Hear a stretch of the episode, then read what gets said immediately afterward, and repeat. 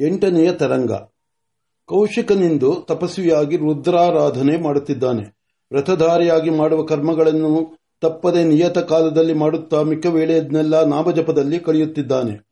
ಆತನಿಗೆ ಆಹಾರದ್ದು ಅಷ್ಟು ಚಿಂತೆ ಇಲ್ಲ. ಆಶ್ರಮಕ್ಕೆ ಅನತಿ ದೂರದಲ್ಲಿರಿ, ಸಿಕ್ಕುವ ಕಂದಮೂಲಗಳು ಆಹಾರದ ಚಿಂತೆಯನ್ನು ಕಳೆದಿವೆ. ದಿನಕ್ಕೆ ಹೋಮವು ಅಷ್ಟು ಸಮಿತ್ತುಗಳು ಅದನ್ನು ಆ ಸುತ್ತಮುತ್ತಲಿನಲ್ಲೇ ಸಂದಾನೆ ಆತನಿಗೆ ಆಗಾಗ್ಗೆ ಹೋಗಿಸು. ಆ ಫಲವಾಗುವುದು ದೇವನ ಮುಖವಾಗುವುದು. ಸಮಾಧಿಯಲ್ಲಿ ಅದು ಯಾವ ಸಲಹೆಯು ಸಿಕ್ಕಿದೆಯೋ ಅಷ್ಟು ಯೋಚನೆ ಇಲ್ಲ. ಚಳಿಗಾಲ ಚಳಿಗಾಲಿಗಂತೂ ಆತನು ಬಗ್ಗಿಲ್ಲ. ಹೀಗೆ ಒಂದು ವರ್ಷ ಕಳೆಯಿತು. ಇನ್ನೂ ಒಂದು ತಿಂಗಳು ಆಯಿತು. ನಾಳೆ ಆದ್ರಾ ನಕ್ಷತ್ರ. ರುದ್ರಭಕ್ತರು ಸೂರ್ಯೋದಯದ ವೇಳೆಗೆ ಸರಿಯಾಗಿ ನಿತ್ಯ ಕರ್ಮಗಳನ್ನೆಲ್ಲ ಮುಗಿಸಿಕೊಂಡು ಸೂರ್ಯೋದಯಕ್ಕೆ ಕೊಂಚ ಹೊತ್ತು ಮುಂಚಿತವಾಗಿ ಮಾಡುವ ಆಧ್ರಾಮಂಡಳ ದರ್ಶವನ್ನು ದರ್ಶನವನ್ನು ಮಾಡಿ ಅಲ್ಲಿ ಸರ್ವಲೋಕಮನಾದ ಚಂದ್ರಮೌಳಿಯನ್ನು ಕಾಣುವರು. ಕೌಶಿಕನು ಅಂತಹ ಮಹಾಯೋಗಕ್ಕೆ ಕಾದಿದ್ದಾನೆ. ಸಂಜೆಗೆ ಮುಂಚೆಯೇ ಬದಲಾಗಿದೆ. ಹೋಮವು ನಡೆಯುವಾಗಲೇ ಚಿತ್ತವೃತ್ತಿಯು ಬದಲಾಯಿಸಿ ತಾನು ಕೌಶಿಕನೆನ್ನುವುದು ಮರೆಯುತ್ತಿದೆ. ಯಾವುದೋ ಒಂದು ತೇಜೋವಾಹಿನಿಯು ನರಮಂಡಲವನ್ನೆಲ್ಲ ಆಕ್ರಮಿಸಿ ಕೌಶಿಕನೆನ್ನುವ ತನ್ನನ್ನು ಕಬಳಿಸುವಂತೆ ತೋರುತ್ತಿದೆ. ಸರಿಯಾಗಿ ಶ್ರುತಿ ಮಾಡಿಟ್ಟಿರುವ ರುದ್ರವೀಣೆಯಲ್ಲಿ ಯಾವುದೊಂದು ತಂತಿಯು ನುಡಿದರೂ ಎಲ್ಲಾ ತಂತಿಗಳು ನುಡಿಯುವಂತೆ, ಬಾಯಲ್ಲಿ ನುಡಿದ ಮಂತ್ರದ ಅಕ್ಷರವೊಂದೊಂದು ದೇಹಾದ್ಯಂತವು ನಖ ಶಿಕಾಂತವಾಗಿ ನುಡಿಯುತ್ತಿದೆ. ನುಡಿದ ಶಬ್ದವು ಗಾಳಿಯಲ್ಲಿ ಲಯವಾಗದೆ ಜೇಡಿನ ಗೂಡಿಗಿಂತ ಸೂಕ್ಷ್ಮವಾದರೂ ಮನಸ್ಸಿಗೆ ಗೋಚರವಾಗುವ ಒಂದು ವ್ಯೂಹವನ್ನು ಕಟ್ಟುತ್ತಿರುವಂತಿದೆ. ಆ ವ್ಯೂಹವು ಬರಬರುತ್ತಾ, ಬಲವಾಗಿ ಸುತ್ತುತ್ತಿರುವ ಸುಳಿಯ ವೇಗವು ದೂರದಲ್ಲಿರುವುದನ್ನು ಆಕರ್ಷಿಸುವ ಹಾಗೆ ದೇಹದ ಸುತ್ತಮುತ್ತ ತುಂಬಿರುವ ಅತೀಂದ್ರಿಯ ಶಕ್ತಿಯನ್ನು ಆಕರ್ಷಿಸುತ್ತಿದೆ. ವ್ಯೂಹವು ಶಕ್ತಿ ಕೇಂದ್ರವಾಗಿ ಕೇಂದ್ರೀಕೃತವಾದ ಶಕ್ತಿಯ ಘನವಾದಂತೆಲ್ಲ ಇಂದ್ರಿಯಗಳ ಬಹಿರ್ಮುಖತೆಯು ತಪ್ಪಿ ಅಂತರ್ಮುಖವಾದಂತಿದೆ. ಜಪವು ಉಪಾಂಶವಾಗಿದ್ದರೂ ಒಳತಿರುಗಿರುವ ಒಳತಿರುಗಿರುವ ಕಿವಿಯು ಆ ಮಂತ್ರಾಕ್ಷರಗಳು ಬೇರಿಯ ನಾದದಂತೆ ಭಾರಿಯಾಗಿ ನುಡಿಯುತ್ತಿರುವುದನ್ನು ಕೇಳುತ್ತಿದೆ. ಆ ಅಕ್ಷರಗಳು ಶಬ್ದ ಸ್ವರೂಪವಾಗಿ ಸೂಕ್ಷ್ಮವಾಗಿರುವುದನ್ನು ಬಿಟ್ಟು ಘನವಾಗಿ ವಾಯುಭೂತಕ್ಕಿಳಿದು ಸ್ಪರ್ಶ ತರಂಗವಾಗಿ ಅದು ಘನವಾಗಿ ತೇಜೋಭೂತಕ್ಕಿಳಿದು ರೂಪವಾಗಿ ಮಾರ್ಪಾಡುತ್ತಿದೆ. ರೂಪವು ಅಸ್ಪಷ್ಟವಾಗಿದ್ದುದು, ಸ್ಪಷ್ಟವಾಗಿ ತನ್ನ ಇಂದ್ರಿಯ ಪ್ರಾಣಗಳು ಆ ರೂಪಕ್ಕೆ ಅಳವಿಟ್ಟು ಆ ರೂಪವು ಘನವಾಗಿ ಮೂರ್ತಿಯಾಗಿ ಎದುರಿಗೆ ಕುಳಿತಿದೆ. ಆ ಎದುರು ಕುಳಿತಿರುವ ಮೂರ್ತಿಯಲ್ಲಿ ದೊಡ್ಡ ದೀಪದ ತೇಜಸ್ಸಿನಲ್ಲಿ ಸಣ್ಣ ದೀಪದ ತೇಜಸ್ಸು ಅಡಕವಾಗಿ ಹೋಗುವಂತೆ ಕೌಶಿಕನು ಬೆರೆದು ಹೋಗುವುದರಲ್ಲಿದ್ದಾನೆ. ಹಾಗೆಯೇ ಅಷ್ಟು ಹೊತ್ತು ನೀರಿನಲ್ಲಿ ಬಿದ್ದ ಉಪ್ಪು ಕರಗುವಂತೆ ಕರಗುತ್ತಿದ್ದ ಕೌಶಿಕನು ತನ್ನ ಕರಗುವಿಕೆಯು ನಿಂತಿದ್ದನ್ನು ಕಾಣುತ್ತಾನೆ. ತನ್ನಿಂದ ಆ ಮೂರ್ತಿಯ ಕಡೆಗೆ ನುಗ್ಗುತ್ತಿದ್ದ ಪ್ರಾಣ ಪ್ರವಾಹವು ಪ್ರಾಣ ಪ್ರವಾಹವು ಕ್ರಮಕ್ರಮವಾಗಿ ನಿಂತು ಆ ಮೂರ್ತಿಯ ಕಡೆಗೆ ಪ್ರಾಣ ಪ್ರವಾಹ ಬರುತ್ತಿರುವುದನ್ನು ನೋಡುತ್ತಿದ್ದಾನೆ. ಹಾಗೆ ಅಷ್ಟು ಹೊತ್ತು ನಡೆದು ಮತ್ತೆ ತನ್ನ ವ್ಯಕ್ತಿತ್ವವು ಏರ್ಪಟ್ಟು ಆ ಮೂರ್ತಿಯ ಮುಂದೆ ತಾನು ಒಂದು ಸ್ವತಂತ್ರ ವ್ಯಕ್ತಿಯಾಗಿ ವ್ಯಕ್ತಿಯಾಗಿ ಕುಳಿತುಕೊಳ್ಳಲು ಸಮರ್ಥನಾಗಿದ್ದಾನೆ. ನೋಡಿದರೆ ಒಂದೇ ಬಿಲ್ಲು. ನಾರಿಗೆ ಸಿಕ್ಕಿ ಬಗ್ಗಿ ಒಂದು ಕೊನೆಗೆ ಇನ್ನೊಂದು ಕೊನೆ ಅಭಿಮುಖವಾಗಿರುವಂತೆ ಒಂದೇ ಸತ್ತಾ ಶಕ್ತಿಯು ಯಾವುದೋ ಅನಿರ್ವಚನೀಯ ಅತೀಂದ್ರಿಯ ನಿಯಮಬದ್ಧವಾಗಿ ಆ ಕೊನೆಯೊಂದು ಈ ಕೊನೆಯೊಂದು ಚಿನ್ಮೂರ್ತಿಗಳಾಗಿ ಕುಳಿತಿರುವಂತೆ ಒಂದೇ ಚುಂಬಕವು ಆ ಕೋನೆಯಲ್ಲಿ ಕ್ರಿಯಾಶಕ್ತಿ, ಆ ಕೊನೆಯಲ್ಲಿ ಕ್ರಿಯಾಶಕ್ತಿ ಕೇಂದ್ರವಾಗಿ, ಈ ಕೊನೆಯಲ್ಲಿ ಕ್ರೀಡಾಶಕ್ತಿ ಕೇಂದ್ರವಾಗಿರುವಂತೆ ಕಾಣುತ್ತಿದೆ. ಆ ಕೊನೆಯಲ್ಲಿ ದೇವ ದೇವತಾ ಮೂರ್ತಿ ತನ್ನ ಉಪಾಸನೆ ಬಿಂಬ, ಅನುಗ್ರಾಹಕನಾಗಿ ಪ್ರಸನ್ನವಾಗಿ ಕುಳಿತಿದೆ. ಅದರೆದರು ಅನುಗ್ರಾಹ್ಯನಾಗಿ ಪ್ರಸಾದವನ್ನು ಪಡೆಯಲು ತಾನು ಕುಳಿತಿದ್ದಾನೆ. ಕೌಶಿಕನಿಗೆ ತನ್ನ ವ್ಯಕ್ತಿತ್ವವು ಪ್ರತ್ಯೇಕವಾಗಿರುವುದು ತೋರುತ್ತಿದ್ದರೂ ಆ ವ್ಯಕ್ತಿತ್ವವನ್ನು ಉಪಯೋಗಿಸುವ ಸಾಮರ್ಥ್ಯವಿನ್ನೂ ಬಂದಿಲ್ಲ. ಅದೇನೋ ಅಭ್ಯಾಸದ ಬಲವೋ ಅಥವಾ ಜಗತ್ತಿನಲ್ಲಿ ತುಂಬಿರುವ ಅಗೋಚರವಾದ ಇನ್ನಾವುದಾದರೂ ಶಕ್ತಿಯ ಪ್ರೇರಣೆಯೋ ಅಂತೂ ಆ ಮೂರ್ತಿಗೆ ಕೌಶಿಕನು ಪೂಜಾದಿಗಳನ್ನು ಸಲ್ಲಿಸಿದ್ದಾನೆ.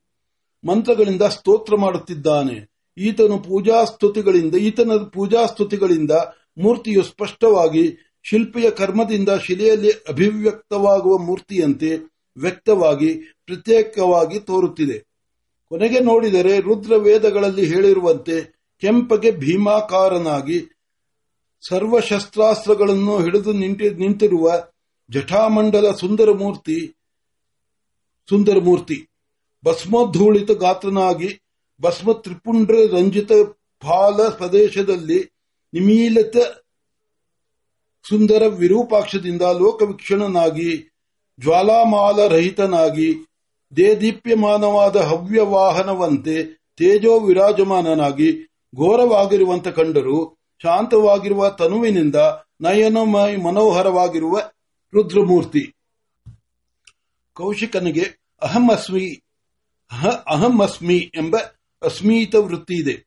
ಅದು ಪೂಜಾದಿಗಳನ್ನು ಮಾಡುವುದಕ್ಕೆ ಪರ್ಯಾಪ್ತವಾದರೂ ಸ್ತೋತ್ರ ಶಸ್ತ್ರಗಳಿಂದ ತೇಜೋಮಂಡಲವನ್ನು ಉಪಬೃಂಹಣ ಮಾಡಿ ಮೂರ್ತಿಯಾಗಿ ಪರಿಕಲ್ಪಿಸುವಷ್ಟು ಬಲವಾಗಿದ್ದರೂ ಮುಂದೆ ಹೋಗಿ ಇಷ್ಟಾರ್ಥವನ್ನು ಸಂಪಾದಿಸಲು ಸಮರ್ಥವಾಗಿಲ್ಲ. ಹೀಗೆ ತೇಜೋರಾಶಿಯಿಂದ ಅಭಿಭೂತನಾಗಿರುವ ಕೌಶಿಕನನ್ನು ಆ ರುದ್ರಮೂರ್ತಿಯೇ ಮಾತನಾಡಿಸಿದನು. ಕೌಶಿಕನು ಬಾರಿಯ ಆಳು. ರಾಜ್ಯಭಾರವನ್ನು ಹೊರಕು ಹೊರುವುದಕ್ಕೆಂದೇ ಹುಟ್ಟಿದವ ಎಂಬಂತೆ ಒಂದಾಳು ಕೈಯೆತ್ತರದ ಭೀಮಾಕಾಯನಾದರೂ ಕೌಶಿಕನು ಆ ರುದ್ರಮುಂದೆ ಮಗುವಿನಂತಾಗಿದ್ದಾನೆ. ಆ ರುದ್ರಮೂರ್ತಿಯ ಭೀಮ ಗಂಭೀರ ಘನ ಗರ್ಜನದಂತಹ ವಾಣಿಯನ್ನು ಕೇಳಿ ಆತನಿಗೆ ಹೆದರಿಕೆಯಾಗುತ್ತದೆ. ರುದ್ರಮೂರ್ತಿಯು ಅನುಗ್ರಹಕ್ಕಾಗಿ ತನ್ನ ಶೂಲದಿಂದ ಕೌಶಿಕನನ್ನು ಮುಟ್ಟಿದಾಗ ಆತನಿಗೆ ತನ್ನ ಕೊನೆಯ ಕಾಲವೇ ಬಂದಂತೆ ಭಾಸವಾಗಿ ಗುಂಡಿಗೆಯು ಅರುತ್ತದೆ. ಶೂಲದಿಂದ ಸ್ವಾಮಿಯು ಮುಟ್ಟಿದ ಮೇಲೆ ಕೌಶಿಕನಿಗೆ ಧೈರ್ಯ ಬಂದಿದೆ. ಸ್ಥೈರ್ಯವು ಹುಟ್ಟಿದೆ. ಸಾಮರ್ಥ್ಯ ತಲೆದೋರಿದೆ. ಆತನ ಮಾತಿನ ಶಕ್ತಿಯು ವೇಗದಂತೆ ತನ್ನನ್ನು ಗಾಳಿಯ ವೇಗದಂತೆ ತನ್ನನ್ನು ನೂಕುತ್ತಿದ್ದರೂ ಕಳೆದುಕೊಳ್ಳುವ ಶಕ್ತಿಯು ಬಂದಿದೆ. ಅಂಗಾಂಗಗಳಲ್ಲಿ ಚೇತನವು ತಲೆದೋಡಿ, ತಲೆದೋರಿ ಮನೋಬುದ್ಧಿಗಳಲ್ಲಿಯೂ ಪ್ರಕಟವಾಗಿದೆ. ರುದ್ರಯು ಕೇಳಿತು, ವತ್ಸ, ನನಗಾಗಿ ನೀನು ಬಹಳ ಶ್ರಮಪಟ್ಟೆ, ಏನಾಗಬೇಕು? ಕೌಶಿಕನಿಗೆ ಅರಿವಿಲ್ಲ. ಪ್ರಭು ಸರ್ವಲೋಕ ಮಹೇಶ್ವರ ನಾನು ನಾನು ನಿನ್ನಲ್ಲಿ ಐಕ್ಯವಾಗಬೇಕು. ರುದ್ರನ ನಕ್ಕನು, ನೀನು ತಪಸ್ ಮಾಡಿದ್ದುದು ಅದ. ಇನ್ನೇನಾದರೂ ಕೇಳು. ಕೌಶಿಕನು ಮತ್ತೆ ದೃಢನಾಗಿ ನನಗೆ ವಿದ್ಯೆಗಳೆಲ್ಲವೂ ಕರತಲಾಮಲಕವಾಗುವಂತೆ ಅನುಗ್ರಹಿಸು. ರುದ್ರನು ಮರಕದಿಂದ ನಗುತ್ತಾ, ಅದಕ್ಕಿನ್ನೂ ಕಾಲವಿದೆ, ಅದಕ್ಕಾಗಿ ಪ್ರತ್ಯೇಕವಾಗಿ ತಪಸ್ಸು ಮಾಡುವಿಯಂತೆ. ಈಗ ಏನಾಗಬೇಕು ಹೇಳು? ಕೌಶಿಕನು ಏನು ಹೇಳಬೇಕೋ ತರಲಿಲ್ಲ. ಸುಮ್ಮನಿಲ್ಲ. ಸ್ತೋತ್ರ ಮಾಡುತ್ತಿದ್ದಾನೆ. ಏನು ಕೇಳಬೇಕು ತಿಳಿಯದು. ರುದ್ರನು ನಕ್ಕನು. ಆ ನಗವನ್ನು ನೋಡಿ ಅದರಂತರಂಗವನ್ನು ಅದರ ರಹಸ್ಯವನ್ನು ಹಿಡಿಯಬಲ್ಲವರಿದ್ದರೆ ಆತನು ನಕ್ಕುದು ಮಾನವನ ಮರಳುತನವನ್ನು ನೋಡಿ ಎಂದು ಎನ್ನುತ್ತಿದ್ದರೋ ಏನೋ. ರುದ್ರಮೂರ್ತಿ ಒಂದು ಅಷ್ಟು ಹೊತ್ತು ಕರುಣಾಕಟಾಕ್ಷದಿಂದ ಆತನನ್ನು ನೋಡುತ್ತಿದ್ದು, ಕೊನೆಗೆ ಇಷ್ಟಾರ್ಥ ಸಿದ್ಧಿಯಾಗಲಿ ಎಂದು ಕೈ ನೀಡಿತು.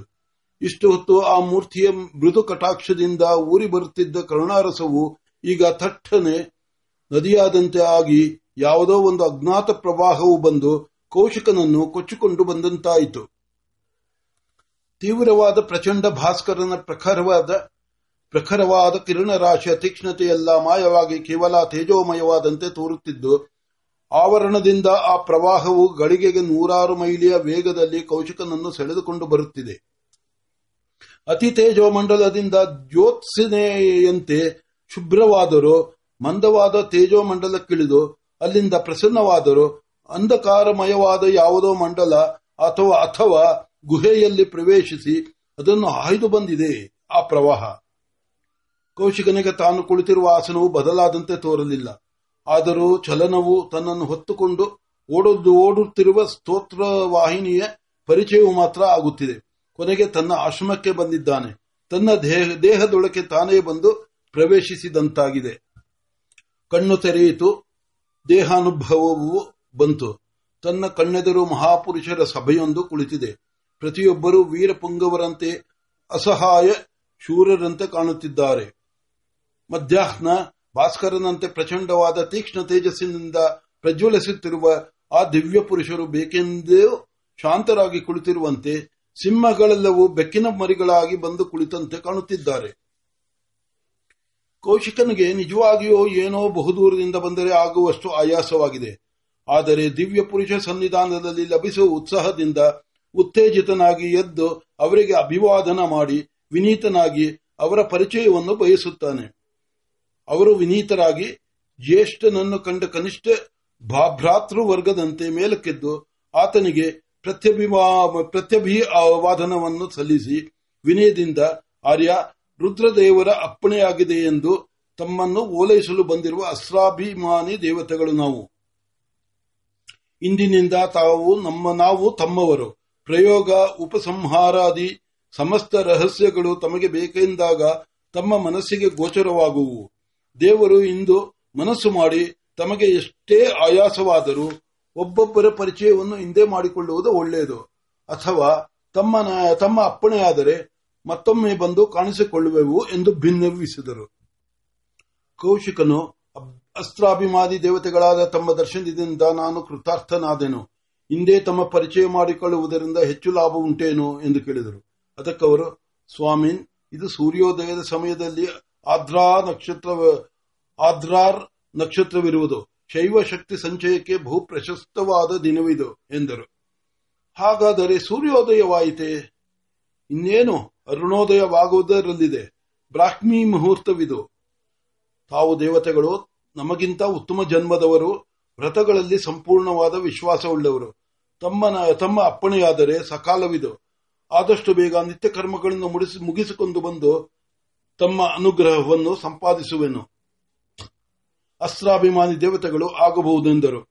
ಕೌಶಿಕನು ನಿತ್ಯ ಕರ್ಮಗಳನ್ನು ಮುಗಿಸಿಕೊಂಡು ಬಂದು ಸಮಾಹಿತನಾಗಿ ಆಸನದಲ್ಲಿ ಕುಳಿತು ಅಸ್ತ್ರಾಭಿಮಾನಿ ದೇವತೆಗಳನ್ನು ಸಮಷ್ಟಿಯಾಗಿ ವೃದ್ಧಿ ವೃಷ್ಟಿಯಾಗಿ ಸಾಂಗವಾಗಿ, ರಹಸ್ಯವಾಗಿ ಸ್ವೀಕರಿಸಿದನು.